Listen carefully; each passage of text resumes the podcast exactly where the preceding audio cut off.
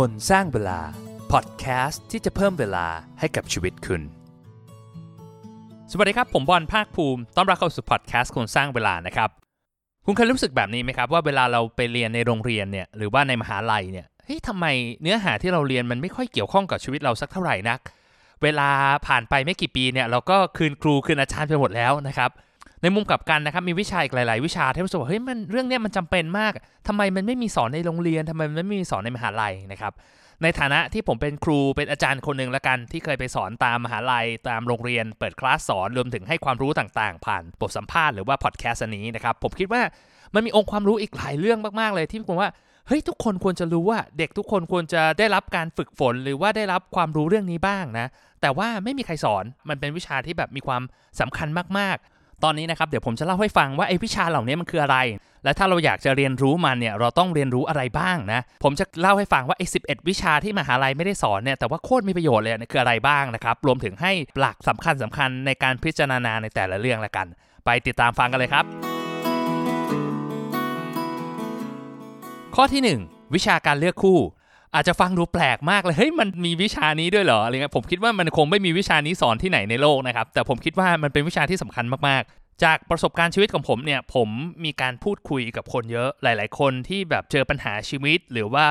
รู้สึกแบบเฮ้ยไม่มีความสุขรู้สึกชีวิตมันเฟลอะส่วนมากเกิดจากข้อผิดพลาดข้อนี้แหละ คิดดูนะครับในชีวิตคนเราเนี่ยมันมีการตัดสินใจอะไรบ้างที่มันยิ่งใหญ่ขนาดนี้ แล้วมักจะเป็นการตัดสินใจที่ถ้าเราคิดผิดแล้วเนี่ยการจะย้อนกลับไปแก้ไขเนี่ยมันทำได้ยากมาก หลาย ๆ ครั้งมันก็ส่งผลกระทบต่อครอบครัว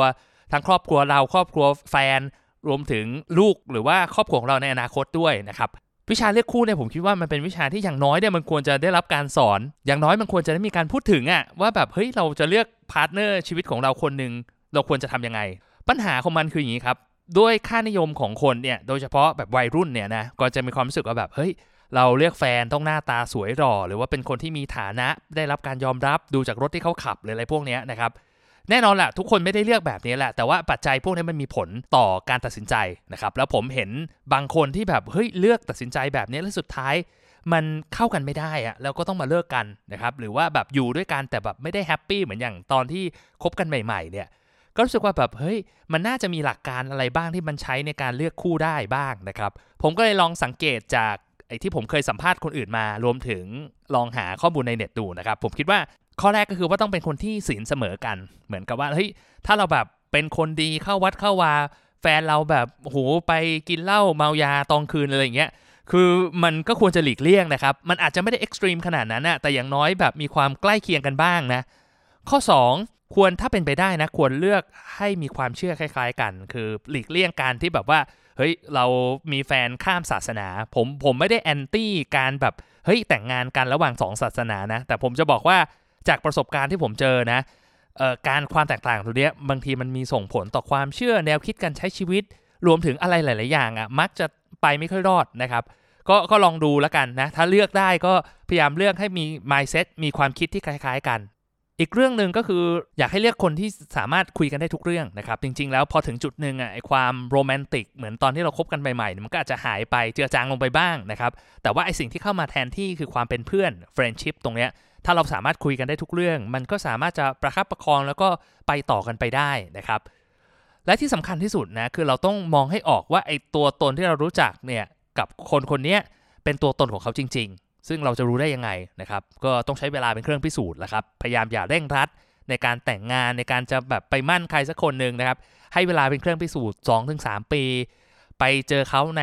ซิทูเอชันต่างๆนะครับ เช่นว่าแบบเอ้ยอาจจะไปเจอเพื่อนเขาไปเจอครอบครัวเขา ลองไปสถานการณ์ที่มันแบบยากลำบากดูนะครับ สมัยผมอะจะมีคำพูดหนึ่งคือว่า ถ้าสมมติว่าใครเป็นแฟนกันแล้วได้ไปภูกระดึงเนี่ย จะมีโอกาสเลิกกันสูงมากนะครับ คือไม่รู้ว่าสมัยนี้ยังรู้จักภูกระดึงหรือเปล่านะ แต่ว่ามันเป็นในจังหวัดเลยนะครับ เป็นอุทยานแห่งชาติอันหนึ่งที่แบบโอ้โหการขึ้นไปเนี่ยมันลำบากมาก คือมันต้องเดินขึ้นไปนะครับ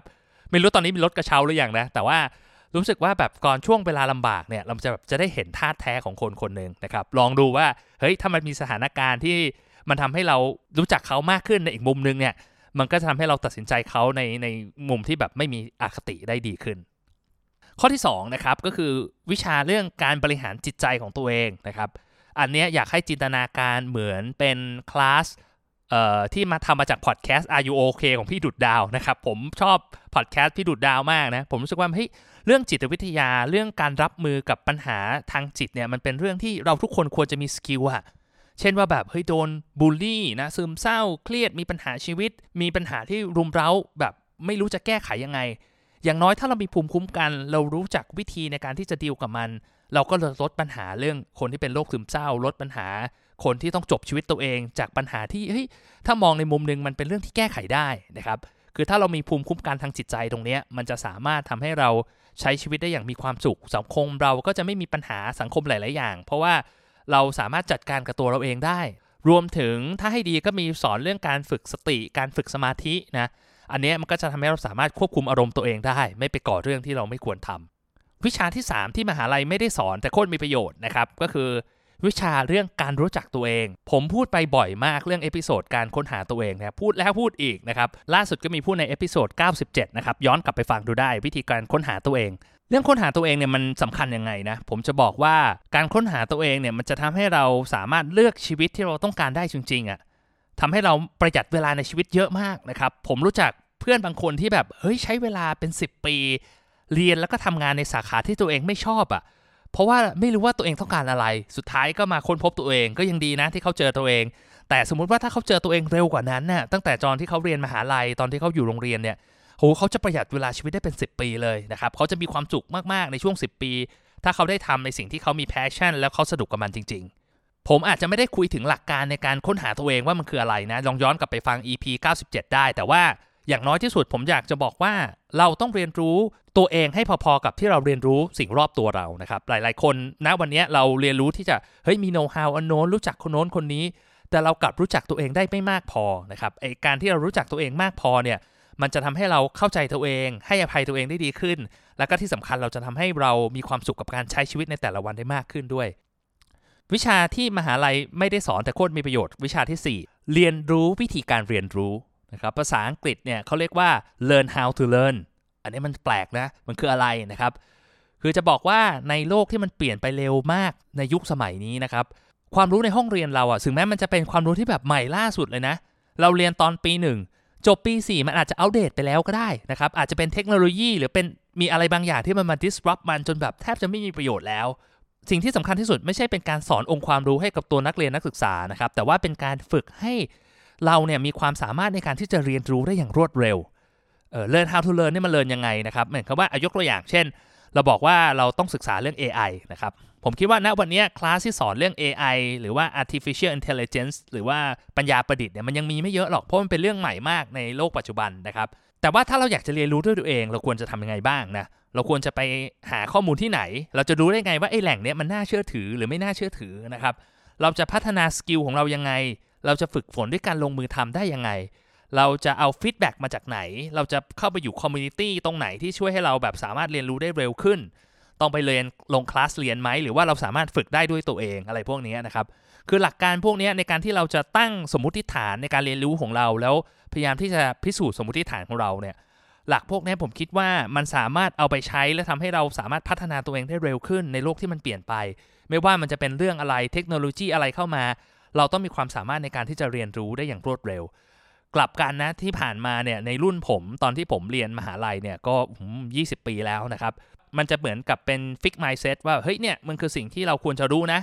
แล้วพอหลังจบมหาลัยมันก็ไม่ได้มีการเรียนรู้หรือพัฒนาอะไรต่อเนื่องนะครับ ผมคิดว่าสำคัญที่สุดคือเราต้องรู้จักไอ้ตัวเนี้ยคือต้องมองให้ออกว่า ถ้าเราจะประสบความสำเร็จได้ในเรื่องอะไร เราต้องมีการเรียนรู้แล้วก็พัฒนาตลอดเวลาต้องมี growth mindset วิชาที่ 5 วิชาวางแผนชีวิต หรือว่าวิชาเรื่องการตั้งเป้าหมายละกัน คือวิชาเนี้ยมันเป็นวิชาที่ผมรู้สึกว่าเฮ้ยมันควรจะรู้ว่า คือเราเรียนรู้ทุกอย่างเยอะแยะเต็มไปหมดเลยทำไมมันไม่มีวิชาสักวิชาหนึ่งสักคาบหนึ่งที่แบบเราออกมานั่งคิดว่าเอ้ยอีกตัวเราเองอีก 5 ปีอีก 3 ปีข้างหน้าเราอยากจะเป็นอะไร เราอยากจะทำอะไร ผมคิดว่าเรื่องนี้มันเป็นเรื่องสำคัญนะการกำหนดเป้าหมายนะครับมันมีเรื่องหนึ่งที่ผมคิดว่าคุณฟังอาจจะเคยฟังนะ มันเป็นเรื่องของงานวิจัยอันหนึ่งนะครับที่มาจาก Harvard Business School ซึ่งหลายคนอาจจะบอกว่ามาจาก Yale University นะ ซึ่งผมไม่รู้ว่าซอสอันไหนมันถูกต้องแหละ แต่ว่ามันมีงานวิจัยอันนี้นะครับ ที่เขาทำการสำรวจว่านักเรียนที่เพิ่งจบการศึกษาเนี่ย ว่าแต่ละคนเนี่ยมีเขียนเป้าหมายไว้ไหมนะครับเขาบอกว่า 84%เนี่ยของคลาสที่เขาทำการสำรวจเนี่ยไม่ได้มีการเขียนเป้าหมายอะไรเลยนะครับ แต่ว่า 13%เนี่ยมีการเซตเป้าหมายไว้นะ แต่ว่าไม่ได้มีแผนอะไรที่มันละเอียด ส่วนอีก 3%เนี่ยคือบอกว่ามีแผนมีเป้าหมายที่เขียนไว้ชัดเจน รวมถึงมีแผนการที่ว่าจะทำยังไงให้ไปถึงเป้าหมายนั้น ที่น่าสนใจคือ 10 ปีหลังจากนั้นนะครับ 13%ของคลาสที่บอกว่ามีเป้าหมาย แต่ว่าไม่ได้มีแผนชัดเจนเนี่ยสามารถสร้างรายได้ได้มากกว่า 84%ที่ไม่มีแผนเกือบเท่าตัวเลยนะครับ และที่น่าสนใจที่สุดก็คือ 3%ของคลาสเนี้ยที่บอกว่ามีเป้าหมายและมีแผนการชัดเจนเนี่ย มีสินทรัพย์สุทธิมากกว่า 97%ของที่เหลือของคลาสเลย คือแบบรวยมากๆนะครับสำหรับคน 3%นี้ มันก็สะท้อนให้เราเห็นว่าเฮ้ยจริง ๆ แล้วเนี่ยการตั้งเป้าหมายชีวิต การวางแผนชีวิตมันเป็นเรื่องสำคัญนะครับ ผมคิดว่าถ้ามันมีวิชาวางแผนชีวิตสำหรับในแต่ละมหาลัยนะให้แบบเรามานั่งคุยกันว่าเฮ้ยเราอยากจะเป็นอะไรแล้วเราจะพัฒนาตัวเองในด้านไหน เราจะฝึกฝนตัวเองยังไง เราจะเหมือนตั้ง career path เราจะสร้าง career path ของเรายังไงให้ไปถึงจุดที่เราอยากจะไปเนี่ย ผมคิดว่ามันจะมีประโยชน์มาก ๆ เลย แต่ว่าการตั้งเป้าหมายเนี่ยมันไม่ใช่แค่ว่าเฮ้ยสัตว์แต่ว่าตั้งขึ้นมานะครับมันก็ต้องมีหลักการในการตั้งเป้าหมายเหมือนกันนะอันนี้ผมก็อยากจะแชร์เอพิโซด 45 นะครับ เรื่องการตั้ง New Year Resolution ให้ปีนี้เป็นปีที่ดีที่สุดตั้งแต่เกิดมา ผมเล่าถึงหลักในการตั้งเป้าหมายว่าเฮ้ยจะตั้งยังไงให้มันมันได้ผลนะครับ เราจะสร้าง environment สิ่งแวดล้อมยังไงให้ไอการตั้งเป้าหมายของเราเนี่ยมันไม่ใช่อยู่ในกระดาษเนี่ยแต่ว่ามันกลายเป็นจริงขึ้นมาได้นะก็ย้อนกลับไปฟังดูได้นะครับ เดี๋ยวผมลิสต์พวกเอพิโซดพวกนี้ลงในโชว์โน้ตล้วกันนะครับ ก็คลิกเข้าไปดูได้ มาถึงวิชาที่ 6 นะครับ ที่มหาลัยไม่ได้สอนแต่โคตรมีแต่โคตรมีประโยชน์นะครับ ก็คือวิชาความสุขครับบอกก่อนนะว่าจริงๆ มันมีวิชานี้จริงๆนะคือสอนอยู่ที่ Harvard นะครับก็คือเขียนไว้ในหนังสือด้วยชื่อวิชาความสุขที่มีสอนแต่ใน Harvard หรือว่าภาษาอังกฤษหนังสือเล่มนี้ชื่อ Happier นะครับ เป็นของอาจารย์ทาวเบนชาฮานะครับว่าอาจารย์ท่านนี้ใช้เวลาทั้งชีวิตในการที่จะค้นหาว่าความสุขที่แท้จริงของชีวิตเขาคืออะไร แล้วเอาหลักการตรงนั้นมาสอนนักศึกษา แต่ว่าถ้าให้สรุปสั้น ๆ ก็คือว่าเขาบอกว่า เราต้องมองหาสิ่งที่เราทำแล้วสนุกและมีความหมายนะครับคือถ้าเราทำในสิ่งที่มันสนุกเพียงอย่างเดียวอะ่ะมันจะสุดท้ายแล้วมันสึกว่างเปล่าอะ่ะคืออย่าง professor เทาเนี่ยเขาก็บอกว่าเฮ้ยอย่างเวลาเราไปกินจังฟู้ดใช่ไหมตอนแรกมันก็อร่อยหรอก แต่ถ้าเรากินเยอะๆ มันก็รู้สึกเลี่ยน แล้วก็รู้สึกแบบเฮ้ยไม่ไม่แฮปปี้เท่าไหร่เงี้ยก็เหมือนกันแหละ ถ้าเราทำอะไรที่มันมีความสุขอย่างเดียว แต่ว่ามันไม่มีความหมายเนี่ยมันก็จะไม่สามารถสร้างความสุขที่ยั่งยืนให้กับเราได้นะครับหนังสือเล่มนี้แนะนำให้ไปอ่านเลยรู้สึกว่าเฮ้ยเราจะเข้าใจตัวตนของเราแท้จริงมากขึ้นว่าเฮ้ยอะไรที่มันทำให้เรามีความสุขมากขึ้นได้ วิชาที่ 7 ที่มหาลัยไม่ได้สอนแต่โคตรมีประโยชน์นะครับเรื่องของการบริหารเวลาครับ อันเนี้ยที่เล่ามาเนี่ยไม่ได้อวยคนสร้างเวลานะครับ แต่อยากจะบอกว่า เฮ้ยการบริหารเวลาที่ดีเนี่ยมันทำให้ชีวิตเราแฮปปี้มากขึ้นมากๆนะครับมันจะทำให้เราจัดการชีวิตในเรื่องอื่นได้ดีขึ้นด้วยนะครับผมจินตนาการนะถ้ามันมีคลาสในห้องเรียนในมหาลัยเนี่ยที่สอนเรื่องการจัดลำดับความสำคัญของชีวิตนะครับการวางแผนการจัดการกับสิ่งรบกวนต่างๆ ที่ทำให้เราสามารถมีสมาธิและจดจ่อกับงานได้มากขึ้นนะครับการจัดการกับโซเชียลมีเดียการวางแผนชีวิตตารางการทำงานของเราในแต่ละวันนะครับ สอนเรื่องการ ทำ time blocking นะครับเพื่องหลัก Pareto 80 20 หรือว่าหลัก Pomodoro อะไรพวกนี้ผมคิดว่าไอ้เทคนิคที่มันดูเบสิกพวกนี้นะ มันจะมีประโยชน์มาก ๆ เลย ถ้าตัวนักศึกษาเนี่ยได้เอาหลักการพวกนี้เอาไปใช้นะครับ ผมรู้สึกว่ามันสามารถประยุกต์ใช้อะไรได้หลายอย่างในชีวิตนะครับ ผมคิดว่ามันเป็นเรื่องสำคัญที่หลายคนอาจจะมองข้ามแล้วกัน คือรู้สึกว่าเฮ้ยมันไม่ใช่เรื่องสำคัญอะไร แต่ว่า ถ้าเราเข้าใจหลักการตรงนี้มันจะช่วยให้เรามีความสุขกับชีวิตได้มากขึ้น แล้วก็ประสบความสำเร็จได้มากขึ้นด้วย มาถึงวิชาที่ 8 นะครับ เรื่องการเงินครับ อันนี้ในฐานะที่ผมสอนเรื่องการเงินการลงทุนมาหลายปีแล้วนะครับ ผมรู้สึกว่ามันเป็นเรื่องที่จำเป็นมากๆเลยนะ ตั้งแต่เรื่องของภาษีนะโอ้โหภาษีเนี่ยคนเราที่ทำงานแล้วต้องยื่นภาษีทุกปี แต่คนที่เข้าใจหลักของภาษีเนี่ยน้อยมากนะครับ คือ แทบจะเรียกว่าหลายคนยังไม่เข้าใจแล้วให้การลดหย่อนให้มันเต็มที่ให้เต็มสิทธิ์มันใช้ได้ได้เท่าไหร่นะครับซึ่งไอ้ตัวนี้มันก็เปลี่ยนทุกปีนะแต่ว่าหลักการของมันเนี่ยไม่มีใครเคยสอนจริงๆจังนะครับอย่างหลักของเรื่อง personal finance เช่นว่าแบบเฮ้ยนี่สินบัตรเครดิตมันดอกเบี้ยเท่าไหร่ personal fi- personal loan เนี่ยดอกเบี้ยเท่าไหร่เราควรจะจัดการกับหนี้สินของเรายังไงนะครับผ่อนรถผ่อนบ้านต่างกันยังไง หลักของเงินเฟ้อเงินฝืด รู้จัก time value of money นะครับ สอนให้รู้จักการลงทุนในการที่จะเอาเงินเราให้มันงอกเงย ให้เอาสามารถเอาชนะเงินเฟอ้อได้ หลักพวกนี้โหมันเป็นอะไรที่มันมีประโยชน์มากๆนะครับผผมเองถือว่าโชคดีที่มีคุณแม่ที่มีทัศนคติเรื่องการเงินที่ดีคอยสอนอยู่นะครับ แต่ผมคิดว่าถ้าหลาย ๆ คนที่เกิดมาในครอบครัวที่แบบเฮ้ยบริหารเงินไม่เป็นเลยอะ่ะมันยากมากๆเลยที่เขาจะได้เรียนรู้หลักการหรือว่าได้เห็นโรโมเดลในการใช้เงินที่ดีนะครับ ก็เป็นอีกวิชาหนึ่งที่ผมอยากให้มีในทุกคลาสเนี่ยนะในทุกโรงเรียนทุกมหาลัย วิชาที่ 9 นะครับ วิชาที่มหาลัยไม่ได้สอนแต่โคตรมีประโยชน์นะครับ ก็คือวิชาเรื่อง entrepreneurship ครับ หรือการเป็นผู้ประกอบการนี่แหละตอนที่ผมเรียน MBA เนี่ยผมเรียนด้าน entrepreneurship โดยตรงนะครับ ผมรู้สึกว่าเฮ้ยทุกอย่างที่เราทำอะมันต้องอาศัย entrepreneurship อะต้องมีความเป็นผู้ประกอบการนะครับ ไม่ว่าเราจะเป็นพนักงานกินเงินเดือนนะคือถ้าเราเข้าใจความเป็นผู้ประกอบการ แล้วก็ทำให้เราสามารถทำงานได้ดีขึ้น มีโอกาสก้าวหน้าในอาชีพได้มากขึ้นนะครับ หรือแม้แต่เราจะทำธุรกิจอะไรก็ตามเนี่ยเราต้องเข้าใจหลักการของมันอะว่าเฮ้ยเราจะสร้างไรายได้ยังไง เราจะออกแบบสินค้ายังไงให้โดนใจคน เราจะทำการตลาดยังไง เราจะคำนวณยังไงว่าไอ้สิ่งที่เราทำเนี่ยมันขาดทุนหรือกำไร แล้วสุดท้ายเนี่ยเราจะทำยังไงให้มันเติบโตได้นะถ้าเรามีความรู้ด้านนี้เนี่ยโอกาสที่คนเราทำธุรกิจจะประสบความสำเร็จก็จะเพิ่มขึ้น โอกาสที่ธุรกิจเปิดใหม่จะประสบความสำเร็จก็จะเพิ่มขึ้นเหมือนกัน เพราะว่าหลาย ๆ คนแบบไม่เข้าใจหลัก ของ entrepreneurship อะไปทำธุรกิจอะเชื่อเพื่อนบ้าง หรือว่าแบบเฮ้ยทำตามกระแสบ้างสุดท้ายก็ล้มเหลว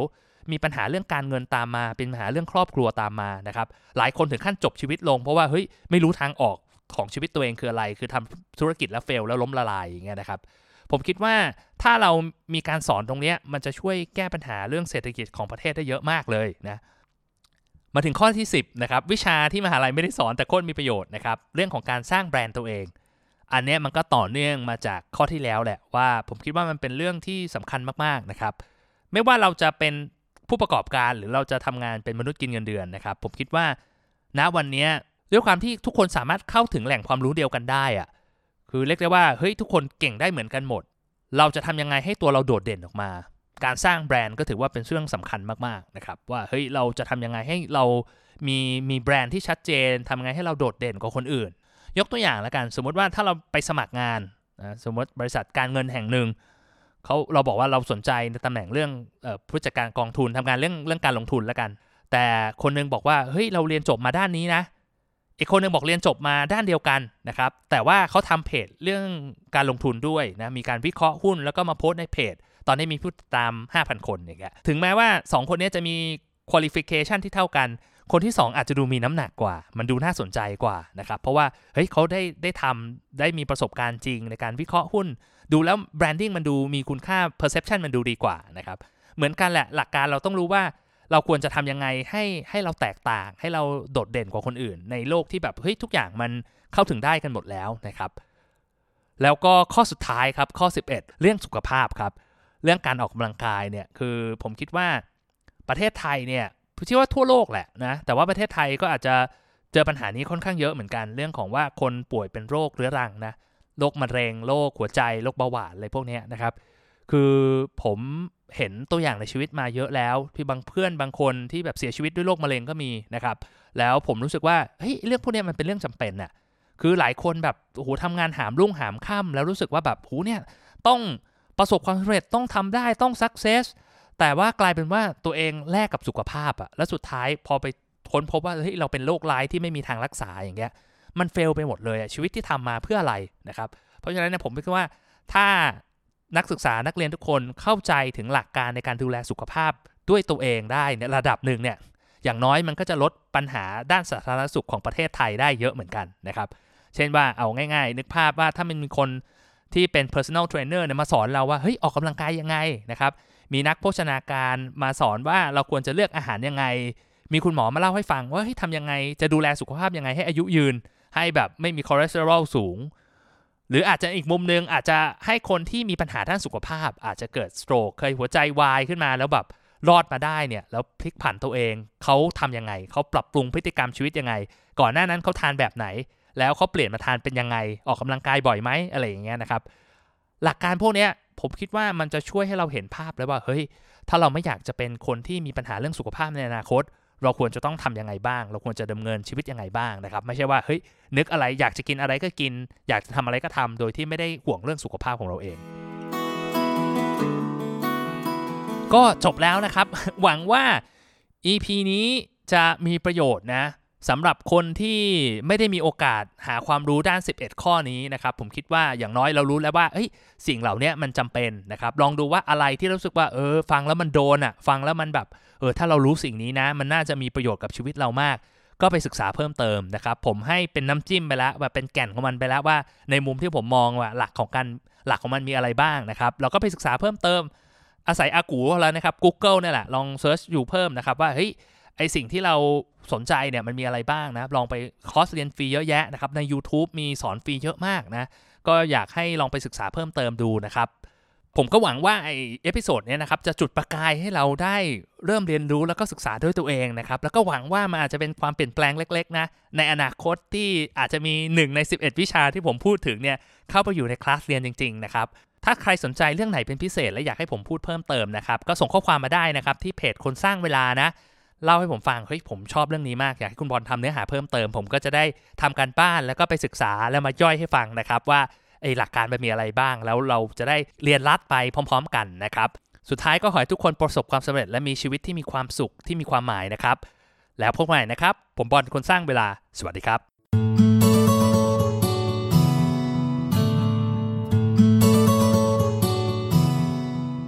คนสร้างเวลา พอดแคสต์ที่จะเพิ่มเวลาให้กับชีวิตคุณ